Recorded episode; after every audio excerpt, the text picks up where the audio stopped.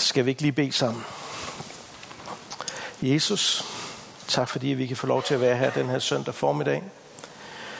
Og indledningen af min forkyndelse, så vil jeg gerne bede til dig for alle vores ukrainske flygtninge, som vi har i Danmark, som lige i øjeblikket går igennem en svær tid, særligt fordi, at vi har markeret etårsdagen for krigen i Ukraine.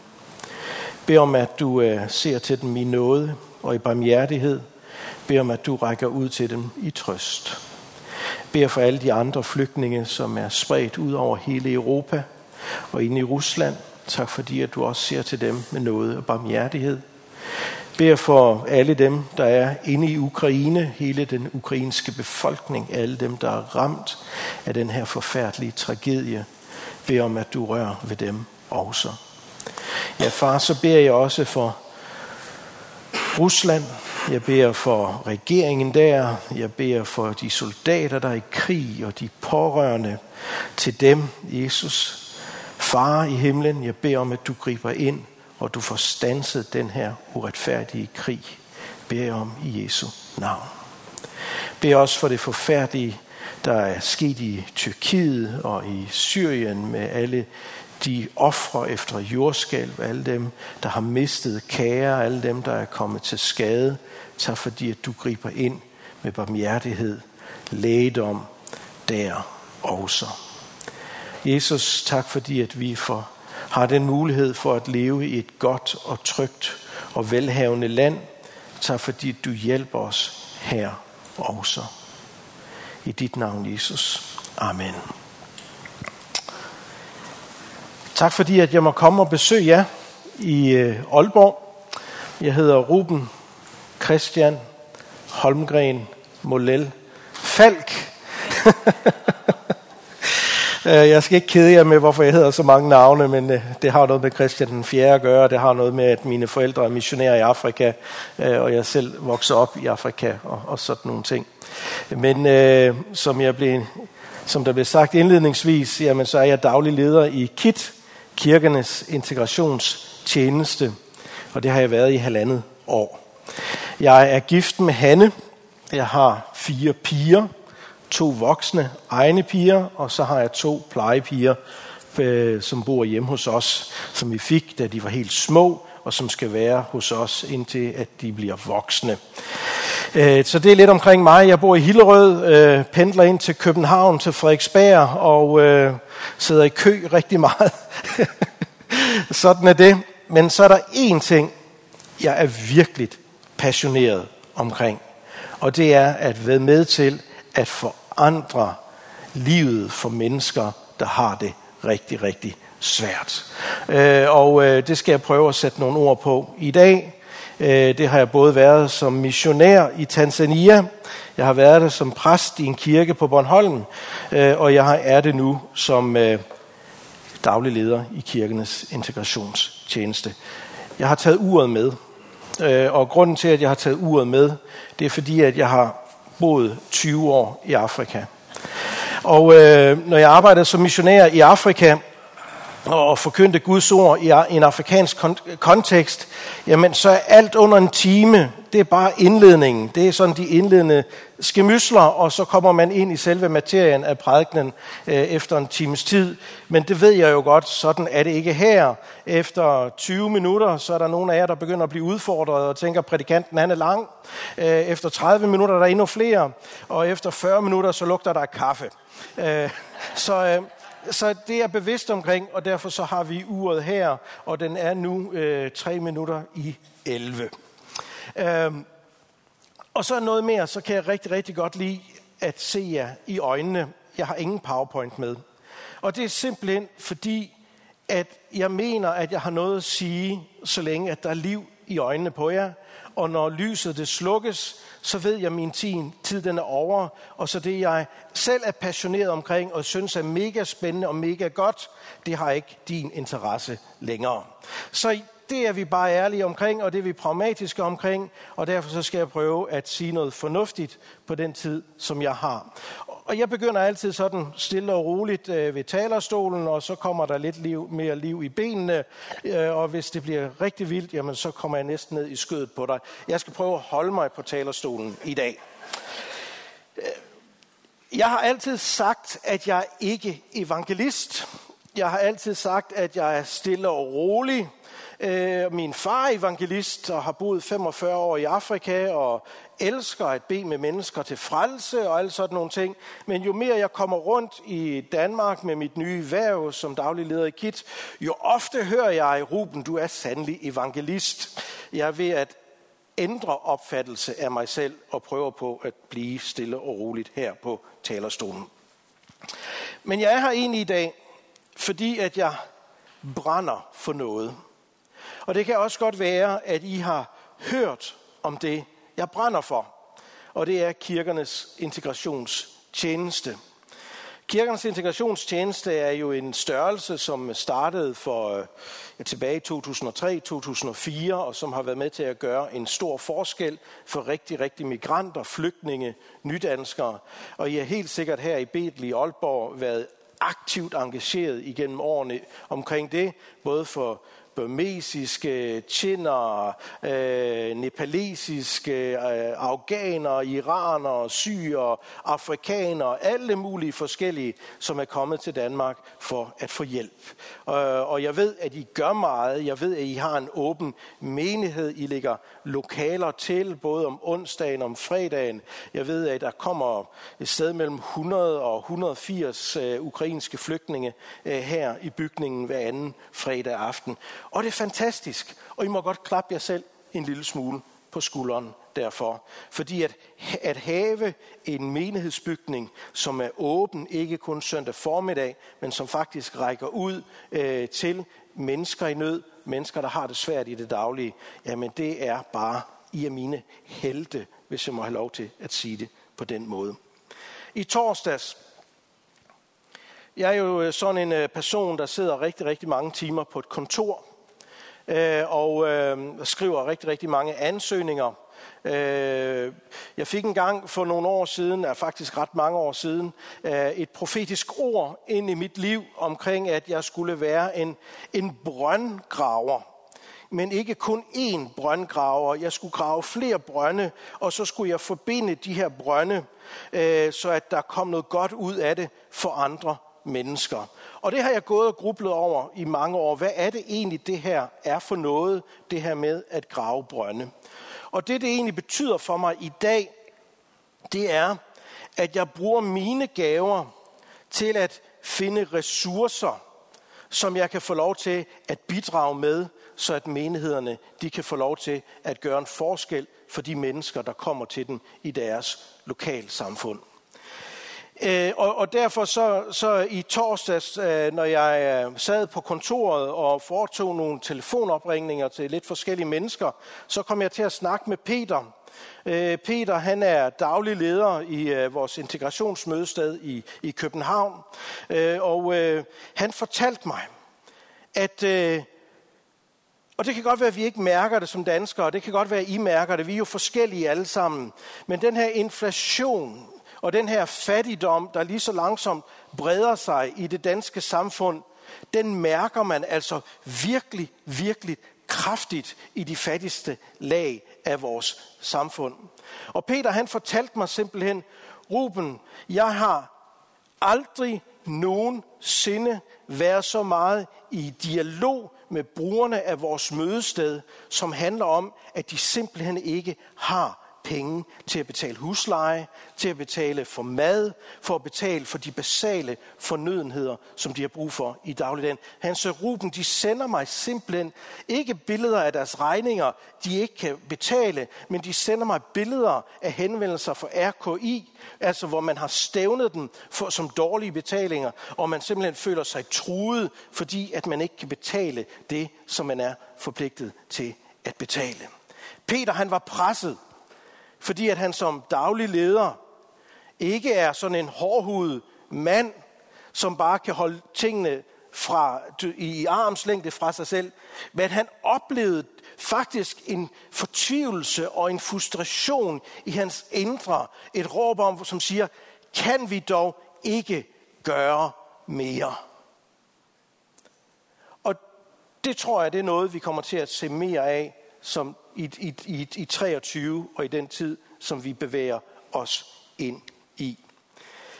I kirkens integrationstjeneste havde vi øh, behov for, for et par år siden, at finde ud af, hvad er det egentlig, KIT skal arbejde med. Tusind tak. Du kan godt høre min stemme, den er en lille smule presset.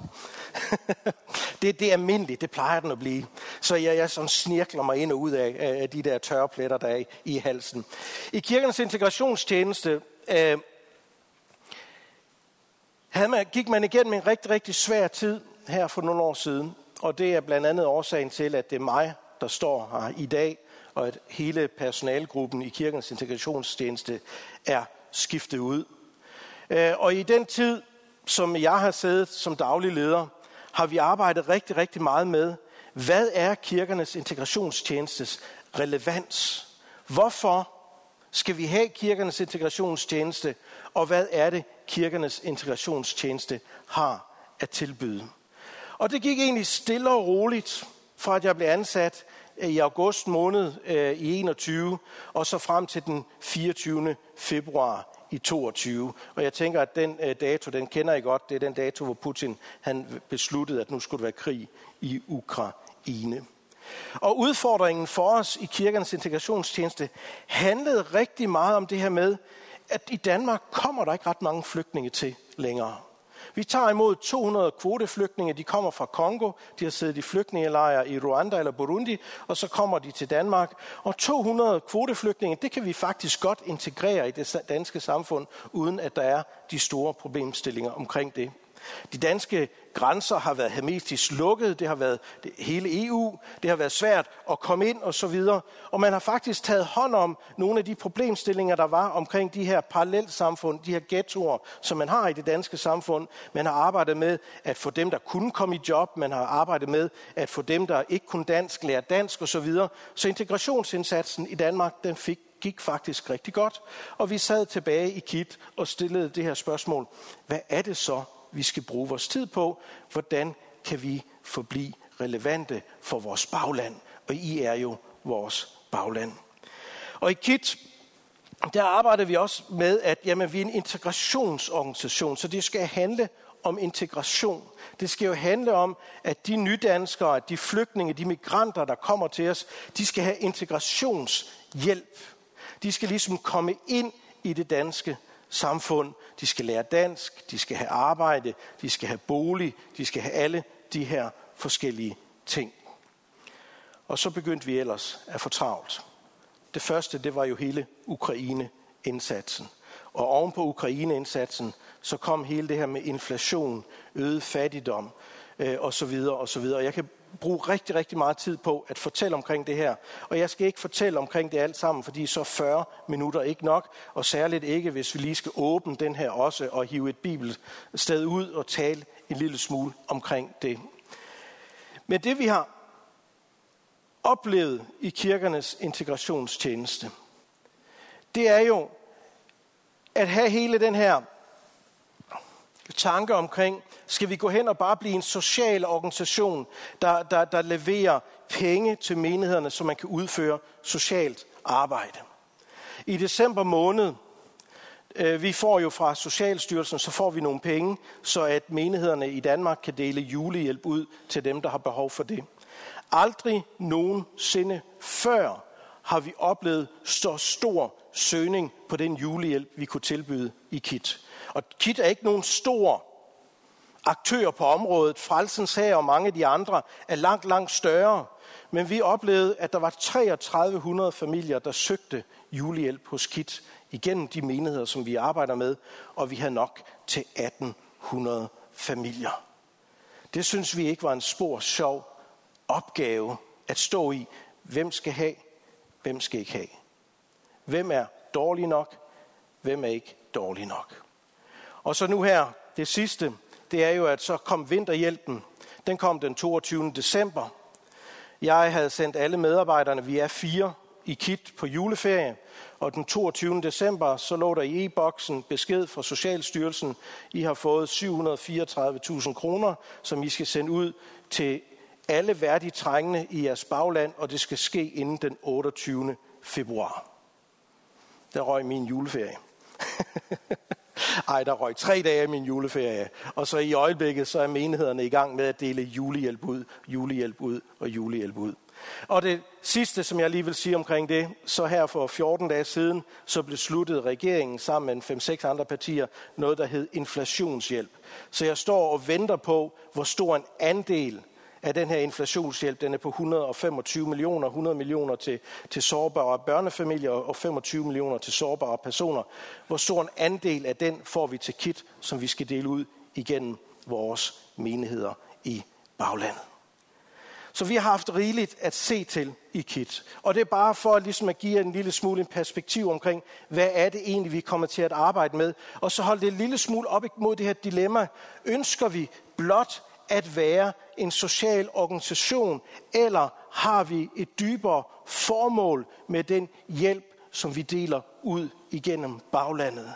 Når kirken her holder foodbank onsdag, eller ukrainerne kommer ind fredag aften, er det blot for at give noget mad, eller er det for at give noget mere? Og jeg synes faktisk, at det er et væsentligt spørgsmål at stille den her søndag formiddag. Og det er faktisk et spørgsmål, jeg rejser rundt i det danske land, øh, og jeg rejser ret meget lige i øjeblikket, og stiller spørgsmålet, er vi blot sociale, eller har vi et højere, dybere formål, som vi ønsker at imødekomme? Og svaret for mig er faktisk ret enkelt. Frans af Assisi, han er citeret for at have sagt det her. Sørg for hele tiden at prædike evangeliet og brug om nødvendigt ord. Så for mig så handler det måske om, at når vi får de her gyldne muligheder til at komme i kontakt med mennesker, på grund af, at vi hjælper dem med deres øh, sociale, deres, øh, deres behov osv., kan vi koble det sammen med, at vi kan forkynde evangeliet uden at bruge ord, eller om nødvendigt at bruge ord. Nu er der et ukrainsk mødested her i huset hver anden fredag aften. Øh, og det, det kender I sikkert meget til. Jeg har været her og besøgt det. Øh, og det var vildt kaotisk, og jeg fik rigtig, rigtig stor respekt for jer som menighed. Jeg tænkte, kan vide, hvordan her ser ud søndag formiddag, når man skal have gudstjeneste. Fordi det lignede godt nok en slagmark af børn og børnefamilier, pizzabakker og Lego, og jeg ved ikke hvad, da jeg var her. Jeg tænkte, jeg ved, hvordan de toiletter de ser ud søndag morgen. Øh, nu var jeg lige på toilettet, når jeg kom her til formiddag, og der var pænt og rent. det var dejligt. Men nede i Rudkøbing, der er der også et ukrainsk mødested, som jeg var nede og besøg. Og det, de har mødested lørdag aften. Øh, og, og det er ikke en, en stor menighed som den her, med, med så mange til gudstjeneste. Hvis de er en 15 stykker søndag til, til gudstjeneste, så er det størrelsen af menigheden. Men nede i Rudkøbing, hver eneste gang, at der kommer flygtninge til Danmark, til Danmark, så bliver en hel masse af dem sendt til Rudkøbing. Og der i Pinsekirken, så er de vant til det her. De er ikke ret mange. De har ikke mange ressourcer eller noget som helst, men de er vant til at slå dørene op og så sige til flygtninge og til, til kommunen dernede, jamen hvis vores menighedslokaler kan bruges til et eller andet, jamen så stiller vi den gerne til rådighed. Så derfor så har de også et mødested i Rudkøbing. Og der var jeg nede en lørdag aften, og, og til ære for mig, så lavede de mad. Masser af borst, og jeg ved ikke hvor mange kager, det var næsten ligesom et sønderjysk øh, kagebord, øh, og så videre. Og jeg måtte ikke selv plukke i retterne. Jeg blev sat ned på en stol, og så fik jeg alt det her, og I kan godt se, at øh, jeg er ikke det mindste. Ikke også? Jeg blev ikke mindre den dag, øh, og, og, og nyde alle godterne. Og så, så mens at vi sad der og hyggede os, jamen så sang de melankolske, højtidige, ukrainske sange. Og, og, og de er sådan meget i mål. De er sådan mørke. Og man får sådan lidt en, en sørmodig følelse, når man lytter til det. Øh, og lige pludselig, midt i alt det der, og der var jo sat borer op og sådan noget, stolene de var, de var væk og så videre, så kommer, mens at de synger, og, og vi sidder og nyder det her ukrainske noget, så kommer der en gruppe teenager ind som er tilknyttet kirken. De var bare ikke ukrainere, de var heller ikke danskere, de var afrikanere. Og så står de der, de her 11, 12, 13, 14-årige, og kigger en lille smule på det der. Og så stiller de spørgsmålet, må vi også godt performe, lave noget for scenen? Og ja, ja, det må I da gerne komme op og så videre. Og man tænkte jo, at nu skulle man til at høre noget sang. Men så kom der jo en eller anden diskorytme fra højtaleren. Og det er ikke en opmundring. For jeg danser ikke, og jeg har ingen rytme i min krop. Men øh, de begyndte jo så på alle deres fakter, og det ene og det andet, og, øh, og nu skal jeg nok lade være med at gøre det for meget, fordi så spiller jeg vand her.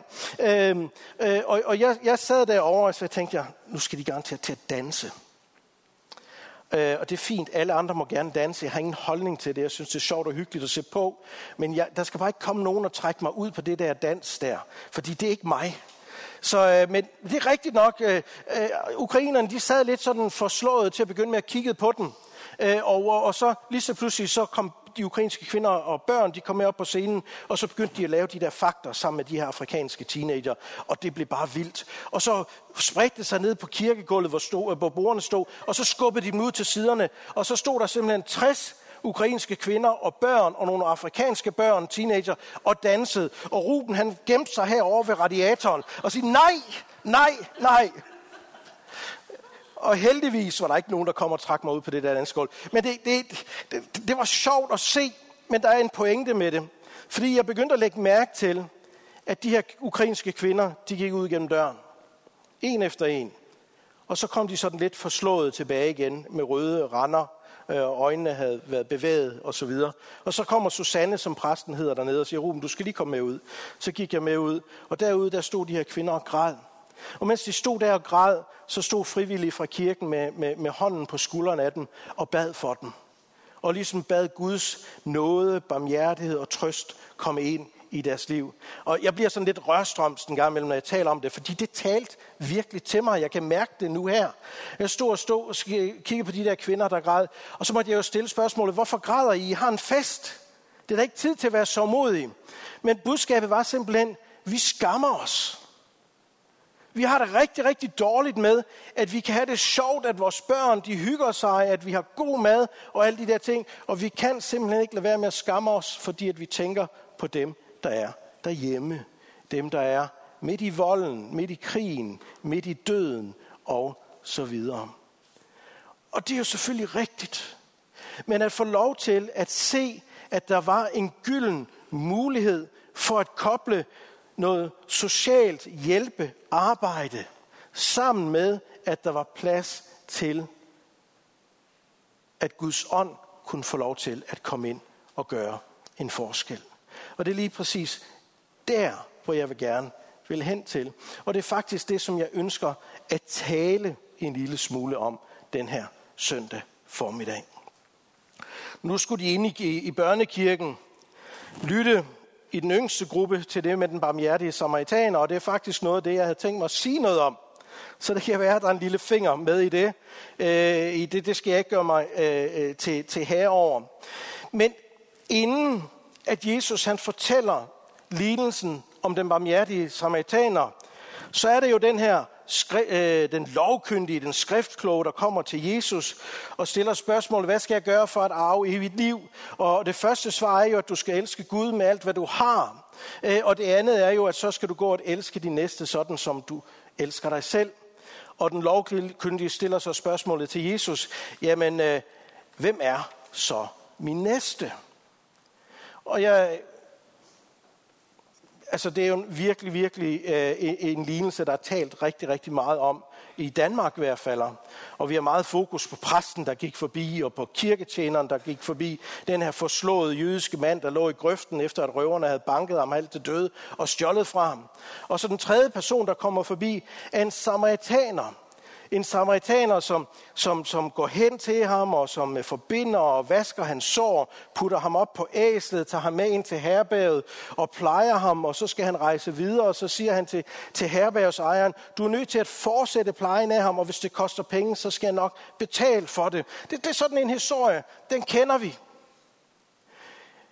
Men jeg tror ikke først og fremmest, Jesus han fortæller den her historie for ligesom at sætte fokus på, at, øh, at der er nogle præster, der er hyggelig, eller der er nogle kirketjenere, der kunne gøre det bedre, øh, øh, og så videre. Men jeg tror faktisk, Jesus han prøver på at sige noget, der er en lille smule dybere end det. Fordi hvis vi tænker på, at hvem er samaritaneren? Vi finder et par historier i det nye testamente omkring samaritanere. Og samaritanere var jo, de boede der i Israel, men de havde deres egen område, og jøderne kunne ikke lide dem. Jøderne, når de skulle rejse fra, øh, fra Galilea til Jerusalem, så vandrede de rundt om området. Altså, de gik en omvej, fordi de kunne faktisk ikke lide at have noget med dem at gøre. Øh, jøderne så ned på samaritanerne. Så på dem som nogen, der var sektarister, der tilbad Gud på en forkert måde, og, og alle alt sådan nogle forskellige ting. Så, så jeg tror faktisk, det handler en lille smule om at svare på det her spørgsmål om, hvem er min næste? Nogle gange så er det bare og, og, og, det, og det er jo et dilemma, der er kommet op her i Ukrainekrigen, at Danmark faktisk har lagt sig fladt ned og støtter ukrainerne generøst og gavmildt og bliver ved og bliver ved og bliver ved. Det har lige været op i nyhederne igen, hvor generøse vi er over for, den, for ukrainerne. De kan bare komme, og de kan bare komme, og vi kan, de kan bare komme, og så videre. Og så spørger man, hvorfor? Jo, men det er jo fordi, det er vores broderfolk, de er europæere, og så videre. Øh, og så tænker man jo tilbage på nogle af de andre migrantgrupper, flygtningegrupper, der er kommet til Danmark, og nogle af de holdninger og fordomme, og nu er det for meget, og de muslimer og islam, og, og alle de her forskellige ting, og så, så slutter generøsiteten lige pludselig. Og hvis jeg provokerer nogen i dag, så siger jeg faktisk ikke undskyld, fordi det er en dårlig prædiken, hvis vi kun klapper hinanden på skuldrene, men hvis vi tager noget med hjem, som vi tænker over, og så kan man synes, det var en god prædiken eller dårlig prædiken osv., jamen så har man fået noget med hjem, som man kan tykke på. Men det stiller os bare nogle spørgsmål til, hvordan er det, vi ser på de fremmede, der er i blandt os. Nogle er bedre end andre. Og det er faktisk det, som jeg tror, at Jesus han peger på i beretningen om den barmhjertige samaritaner, at den vores næste er den, som er en udfordring for os at hjælpe. Vores næste behøver ikke være en udlænding. Vores næste kan jo godt være bumsen, alkoholikeren, øh, narkomanen, eller hvis du er meget rød, dem der stemmer meget liberalt blåt, eller hvis du er meget blå, dem der på den anden side, altså næsten kan have, mange forskellige former. Den anden historie, der er i det nye testamente omkring samaritaneren, handler om en samaritansk kvinde. Hvor Jesus, i stedet for at gå rundt om Samaria, så vandrer han ind igennem Samaria og kommer til Sykar og sætter sig ned ved Sykars brønd – sender sin disciple ind i byen for at finde mad. Og når han sidder der tørstig, så kommer der en kvinde for at hente vand af brønden. Og Jesus han begynder at tale med hende. Han beder om at få vand. Og hvor er jeg glad for, og det er måske stof til eftertanke for os i Danmark, i den vestlige verden i dag, hvor er jeg glad for, at Jesus han begynder der med vandet. At han begynder med tørsten. Hvis han var begyndt i vers 19 af Johannes evangeliet, kapitel 4, ved hvad der står i vers 19. Der er dialogen, hvor kvinden siger til Jesus, jeg ved, at du er profet, jeg ved, at du er jøde, jeg ved, at I jøder, I ser ned på os, fordi at vi tilbeder Gud her ved det her bjerg, og I siger, at det eneste rigtige måde at tilbede Gud på, det er i Jerusalem. Hvis Jesus var begyndt hans samtale med kvinden ved Sykers brønd, ud fra, at I er altså en sekt. I er altså forkert på den. I skal gøre sådan her. Hvad gør det ved dig, hvis mennesker kommer til dig og, og ligesom stiller spørgsmålstegn ved dine motiver eller dine måder at gøre tingene på? Indleder det til en spændende samtale? Eller indleder det, eller, eller motiverer det til, nej, altså Ruben han er koleriker. Han bliver ret hurtigt vred det ved jeg godt, det kan, det kan ikke ses. Jeg, jeg ved det godt, men jo. lige, så, lige, lige så glad og begejstret jeg kan være, lige så blød i mit hjerte og tude, øh, lige så meget temperament er der inde i mig. Og vi er alle sammen forskellige. Jesus han begynder et helt andet sted. Og det er lige præcis det, jeg tror, de her mødesteder, de kan. Vi lavede i KIT en undersøgelse. Jeg har været i gang 25 minutter. Vi lavede for to år siden en undersøgelse i KIT, lige efter jeg kom til. Hvad er det for nogle brugere, der er ude i vores kirker, som bruger de mødesteder, ikke kun KITs mødesteder, men også øh, en, øh, hvad hedder det, familienetværket som Blå Kors, dem vi nu havde kontakt til hos os. Ved I, hvad vi lærte? Vi lærte, at 70 procent af brugerne, der er der, har en muslimsk baggrund. Det holder så ikke stik i dag, for nu har vi fået ukrainerne ind. Men hvorfor kommer de i vores mødesteder? Jamen, de kommer jo i vores mødesteder, fordi det peger undersøgelsen også på. Fordi at i vores mødesteder oplever de det præcis på den samme måde, som den her samaritanske kvinde, der mødte Jesus ved brønden. De oplever at møde den samme type mennesker, hvor man mødes ikke omkring, du er muslim, jeg er kristen, islam, kristendom, altså forskellige værdier, had og fordomme og, og, og fjendskab og alle de her ting. Men man mødes omkring et konkret behov, og der er mulighed for at forandre på det behov. Jamen, øh, jeg er ensom. Jeg har nogle sociale problemstillinger. Kan du hjælpe mig? Jeg kan ikke finde ud af det her med NitID. Nej, det kan jeg heller ikke altså alle sådan nogle forskellige ting, så man mødes omkring et eller andet, og relationer, de bygges.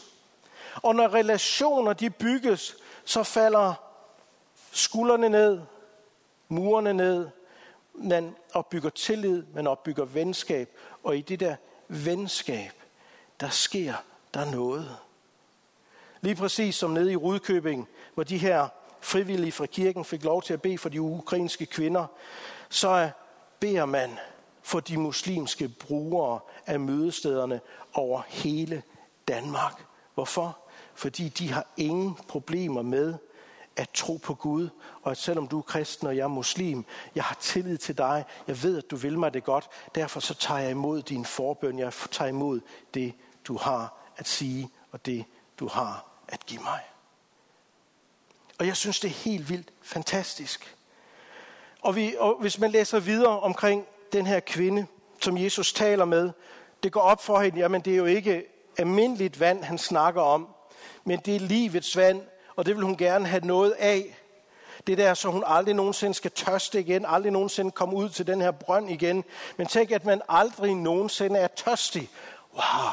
Tænk, at man kan få lov til at føle sig opfyldt, godt tilpas, at have det dejligt. Det var det, hun længes efter.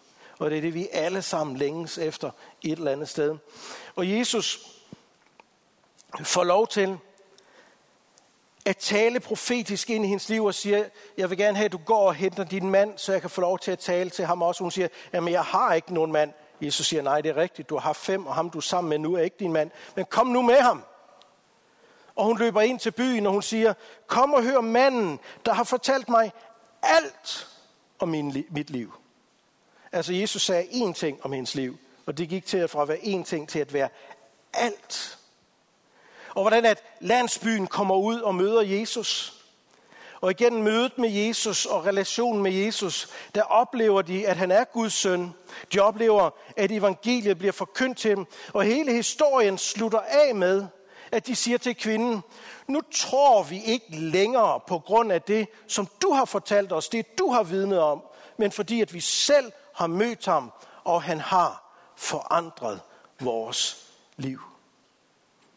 Og jeg synes, og vil gerne opmuntre til, at I som menighed, I gør det allerede nu, men måske i langt højere grad, åbner op og indbyder til fællesskab. Indbyder til at være sammen. Og så forkynde evangeliet med ord, hvis det er nødvendigt. Men hvis det ikke er nødvendigt, så lad Helligånden gøre sit virke.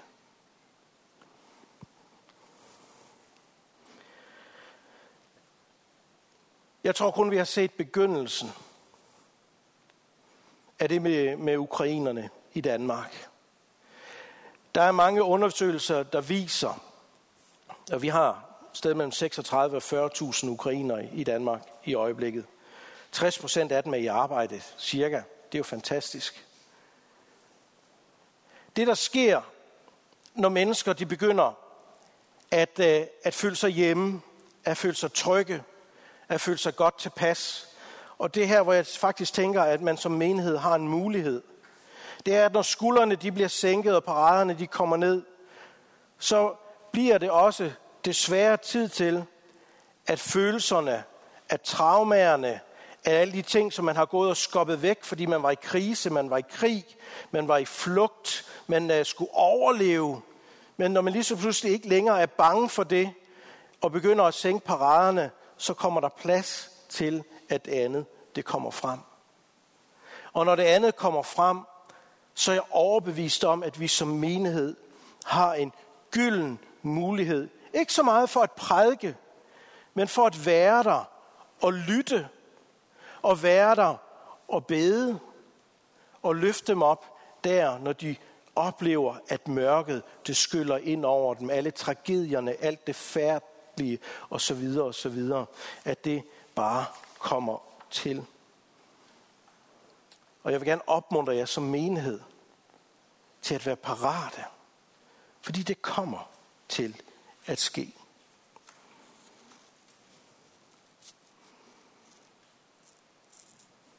Jeg er meget stor tilhænger af, fordi jeg møder det så ofte, når jeg taler med mennesker, jamen jeg har jo ikke nogen særlig gave. Jeg kan ikke det ene. Jeg kan ikke det andet.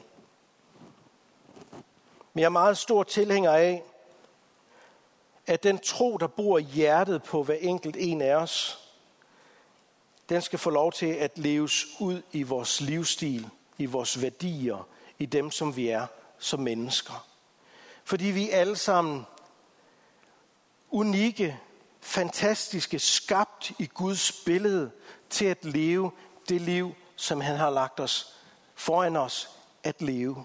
Og når vi lever i troen på, at vi kan vandre i hans gerninger, og at der kommer mennesker på vores vej, som vi kan gøre en forskel for, og vi er parate til at gøre det, jamen så hjælper os, så hjælper Gud os i den tid til at være den forskel, der er behov for at være. Jakob, i Jakobs brev, kapitel 2, han skriver noget, som egentlig kan tolkes så meget hårdt og så meget tungt, men som jeg vælger at tolke lidt på en anden måde. Og han skriver, hvad nytter det mine brødre, hvis et menneske siger, han har tro, men ikke har gerninger?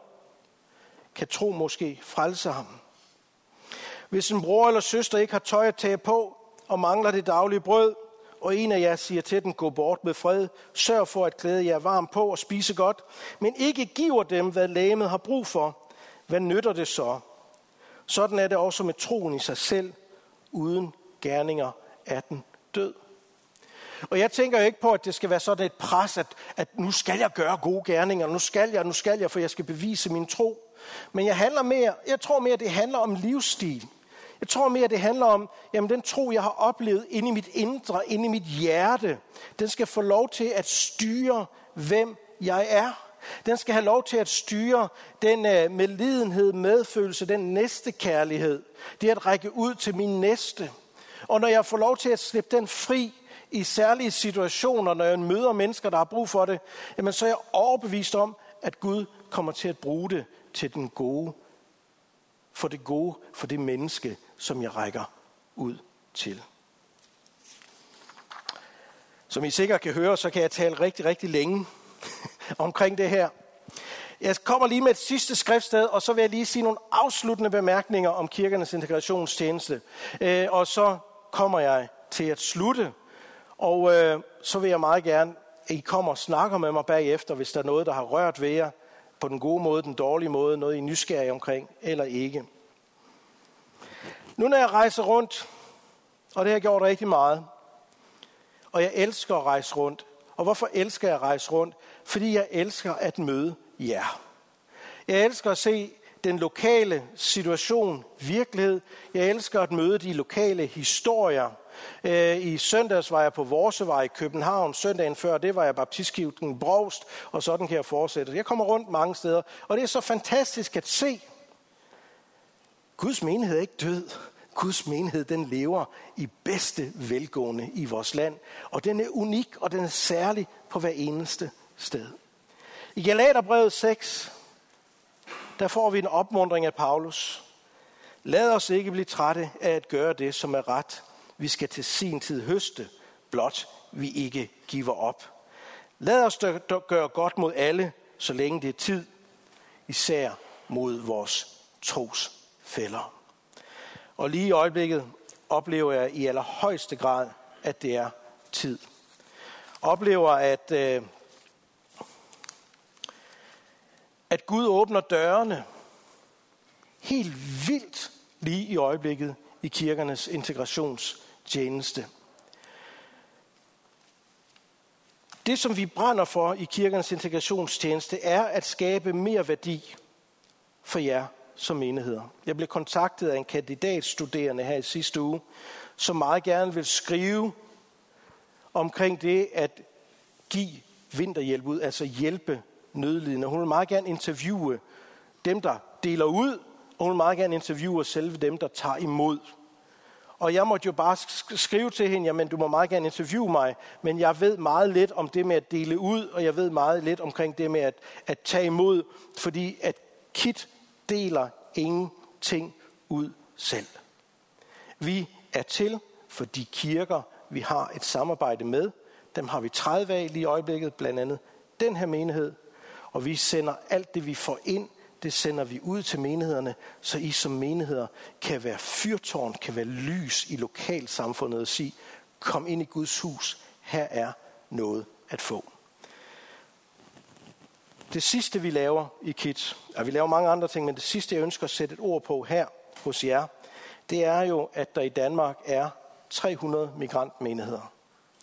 Vi har 200 frikirker i Danmark, men vi har 300 migrantkirker uden for folkekirken. De her menigheder har brug for hjælp. Nogle af dem har I baptistkirken igen mange år hjulpet, og de står fuldstændig på egne ben i dag, og klarer sig rigtig godt, og her tænker jeg på særligt dels på, på Chin-menighederne.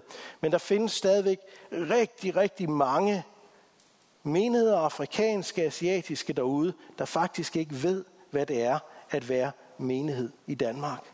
Nogle af dem tænker, jamen vi samler penge ind søndag formiddag, og dem kan jeg som præst leve af i løbet af ugen. Det duer ikke vel? der skal gerne være kasser og regnskaber og alle de her forskellige ting. Men det er det stadie, vi er på med de her. Og det er jo ikke fordi, de ønsker at tage kassen eller gøre noget forkert, men det er bare fordi, at de kommer fra et sted, hvor tingene er fuldstændig anderledes. Og for os i kirkernes integrationstjeneste er det rigtig, rigtig vigtigt at være der for dem, at hjælpe dem, så vi undgår parallelsamfund af menigheder, som er sekteriske, lukkede og så videre, og så kommer i problemer i Danmark. Hvorfor er jeg her så? Om et øjeblik, så skal I samle en gave ind. Det lader jeg Bente sige noget om. øh, men jeg kommer ikke først og fremmest for, at I skal give Kit en masse penge. Kommer for at fortælle om, hvad det er, vi laver, og hvordan vi kan indgå i et samarbejde. Men der er også noget, I kan gøre for at hjælpe kids. Rigtig mange mennesker de er glade for at få øh, skattefradrag det kender man til i frikirkerne. Så skal man have x antal medlemmer og gavegiver og sådan nogle ting. Det skal vi også i KIT, og vi har støttepartnere, der gerne vil have fradrag. Men det I kan gøre for os, det er at tegne medlemskaber og blive medlem af KIT. Det koster 150 kroner om året. Og hvorfor det? Vi har adgang til alle de her puljer i KIT, og vi har en masse fonde, der støtter os. De støtter os, fordi at vi er landsdækkende. De støtter os, fordi at vi er dybt forankret i vores bagland. Og måden, man beviser og dokumenterer det på, det er igen med at have minimum 300 medlemmer og minimum 100 gavegivere. Så hvis du tænker, det der det er et godt projekt. Det vil jeg gerne være med til at støtte. Så løfter du mine arme, enten ved at tegne et medlemskab, eller give en årlig gave på 200 kroner. Og det kan ikke bare være i kollektkurven, fordi det skal være registreret, det skal være dokumenteret. Og hvis du gerne vil indgå i den samtale med mig, jamen så er jeg ude ved kaffen bagefter, og jeg har sådan nogle sædler med her. Og I behøver ikke at gøre det, men hvis I brænder for det, så må I rigtig gerne gøre det. Til sidst så vil jeg bare gerne sige tusind tak, og jeg synes lige, vi skal rejse os op. Og skal vi lukke vores øjne. Og så vil jeg gerne have lov til at afslutte med en udfordring. Og den her udfordring, den går på, at du øh, måske den her søndag formiddag føler dig bevæget til, at du gerne vil engagere dig i at række ud til socialt udsatte, til flygtninge, til migranter, til ukrainere, iranere, syrere, afghanere, hvem det nu er, som kommer her i menigheden om onsdagen, om fredagen, eller hvornår de nu kommer. Men du ikke helt ved, hvordan at du skal gøre det. Du ved måske ikke helt, om du har ressourcerne, energien. Måske er der så meget i dit daglige liv, at der skal prioriteres. Det der ønske, som du går og bærer rundt på, men også frustrationen over, du måske ikke ved hvordan, eller du måske ikke har tid nok til, det ønsker jeg, vi lige nu skal ligge over i Jesu hænder. Så hvis du er her den her søndag formiddag, og det er dig, at du, du, ligesom, mm, du vil gerne, men du ved ikke helt hvordan, eller, åh oh, nej, det er for tungt, egentlig vil jeg gerne. Det kan også godt være, at du føler pligt, at man burde. Så skal vi begrave burde. Fordi det skal være af glæde, af begejstring, af motivation. Kære Jesus, når jeg afslutter min forkyndelse den her søndag formiddag, den her menighed gør allerede rigtig, rigtig meget for at bygge dit rige og hjælpe de mennesker, der har brug for det i den her by. Men skulle der være nogen, der går og kæmper med de, de her følelser, vil gerne, men ved ikke hvordan, eller har måske ikke tid, hvordan skal jeg prioritere? Jesus, så beder jeg om, at du rører ved deres indre, at du taler til dem, at du giver dem styrke, energi, at i stedet for, at det bliver tunge byrder, der bæres på deres skuldre, at du tager det fra dem, siger til dem, at der er ikke noget pres. At du måske giver dem nogle løsninger på, hvad, hvordan de skal prioritere, eller hvordan de skal gøre. Og tak, far, fordi at vi aldrig nogensinde skal bekymre os for at træde ud af båden og gå på vandet. For når vi vandrer i tro, så vandrer vi sammen med dig og du har vores hånd. I Jesu navn. Amen. Tak fordi I lyttede til mig.